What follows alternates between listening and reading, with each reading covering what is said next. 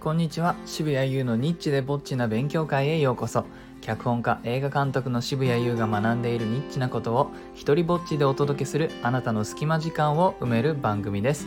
えー、今日はですねあの演技力さえ身につければこう売れる日がいつか来るっていうふうに思っている俳優さんの夢を打ち砕くお話です。あのいや僕が打ち砕こうというわけではなくてですね、え最近ちょっと遭遇した状況でそれを強く感じましてうんやまあうすうす僕も同じようなことを思ってはいるんですけど、まあ、わざわざそんなことをね人に言って回ってはいなかったんだけれどもあやっぱり本当に本当にこれが現実なんだというふうに思ったので、えー、ちょっとお伝えしてみようかなと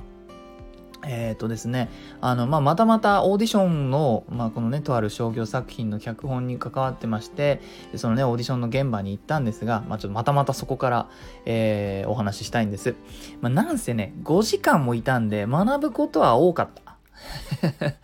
えー、なのでねで、そこで起きたことというのが、あの、まあ、30人近くの、えー、俳優さんと女優さんを見てですね、えー、オーディションって不思議でねあの何人集めても大体上手い人の割合っていうのが決まってきてて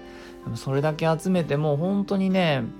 23人うまければ結構いい方なんですよね。で、えー、その日もですね34人あのうまいなと思った方たちがいてで僕もねその人たちのプロフィールをもらえるんで、えー、なんか自分のね作品に、えー、声がけしたい時があるかもしれないと思ってこう覚えようと思ってね、え持って帰ってえー、今ちょっとファイルに入れてあるんですが、まあ、そんな中の一人がとってもうまかったんです。でヒロインの候補として、えー、まあ、ヒロインのオーディションとして来ててでねあの演技力もそれからまあやっぱりどうしてもヒロインなんで見た目というのもあの要素の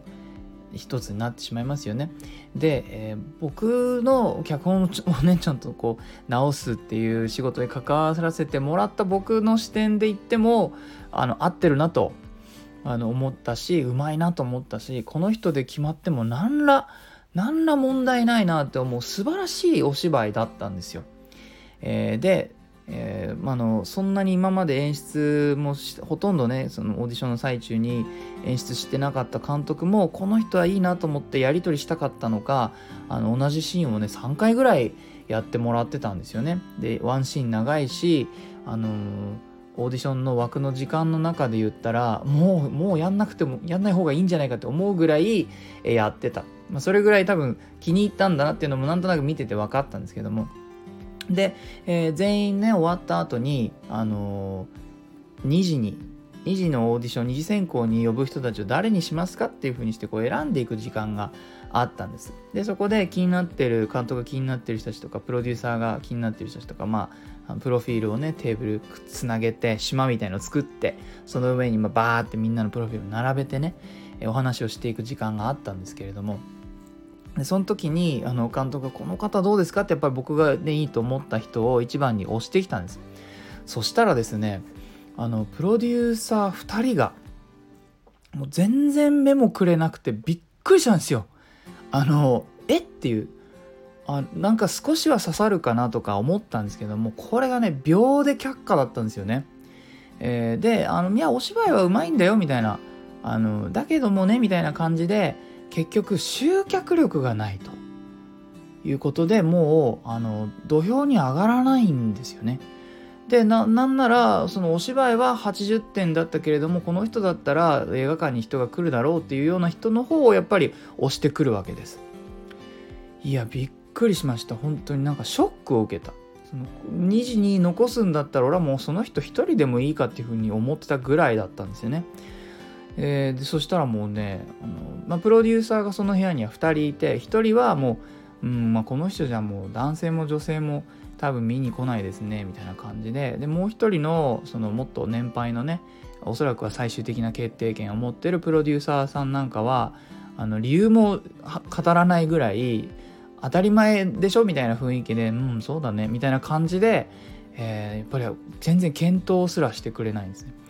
いやショックでしたね。僕としては何て言うかそのいいお芝居をしたっていうことがもっとその価値があって、えー、多少ねその動員力集客力みたいなこと宣伝力みたいなことがなくてもなんとかこの映画でその人をこうプッシュしてあげようとかあの集客できるような位置に持ってってあげようとかなんかそういうような発想がちょっとあるのかなみたいなこう幻想をね抱いていたんですけれどもね全くなくてねいやもうそのえっと助監督的な人もその現場にいてその人もねやっぱりあの我々監督と脚本家がそのプロデューサーの判断にちょっとショックを受けてるのを見てうんまあ演技したって誰も見に来ないんじゃ意味がないからねっていうふうにフォロー的なね、えー、ことを言ってました。またねあのいつぞやいつだったか別の監督から聞いた話でそのねやっぱ商業映画って大きくなればなるほど監督にキャスティングする権利なんてないからねみたいなこと言っててあそうなんですねなんて話をしてえー、ね、あのそれをやっぱり改めてまた同じような状況を目の前でね見たような気がしました。まあいいのか悪いのかは別として、えー、こう僕なんていうのかなたまに演技力さえどうにかなあの身につけてうまくなれば自分はいつか見つけてもらえるとかそんな風にね思ってる俳優さんっていうのは定期的に出会うしなんかそのそうであってほしいと思うんですけれどもでもなんかどこまで行ってもお客さんを呼べるかっていう質問はついて回ると思うんですよ。だから何か大きな商業的なところに乗っかったらその仕組み自体がお客さんを呼ぶから大丈夫だろうっていう風な何か思い込みのようなものにね割と出会うんですけどそうだった試しがないです僕の知る限り。そんなにすげえでかい商業の作品とか関わったことないんですけど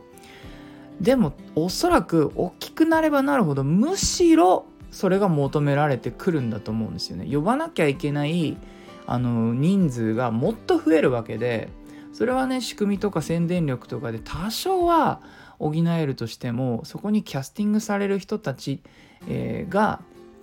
あキャスティングされる人たちに動員の期待っていうのはむしろもっと大きく乗っかってくるんだ。そういう世界なんだ。そういう戦いなんだってことをまあねこれがいいのかどうかは別として非常に感じさせられました。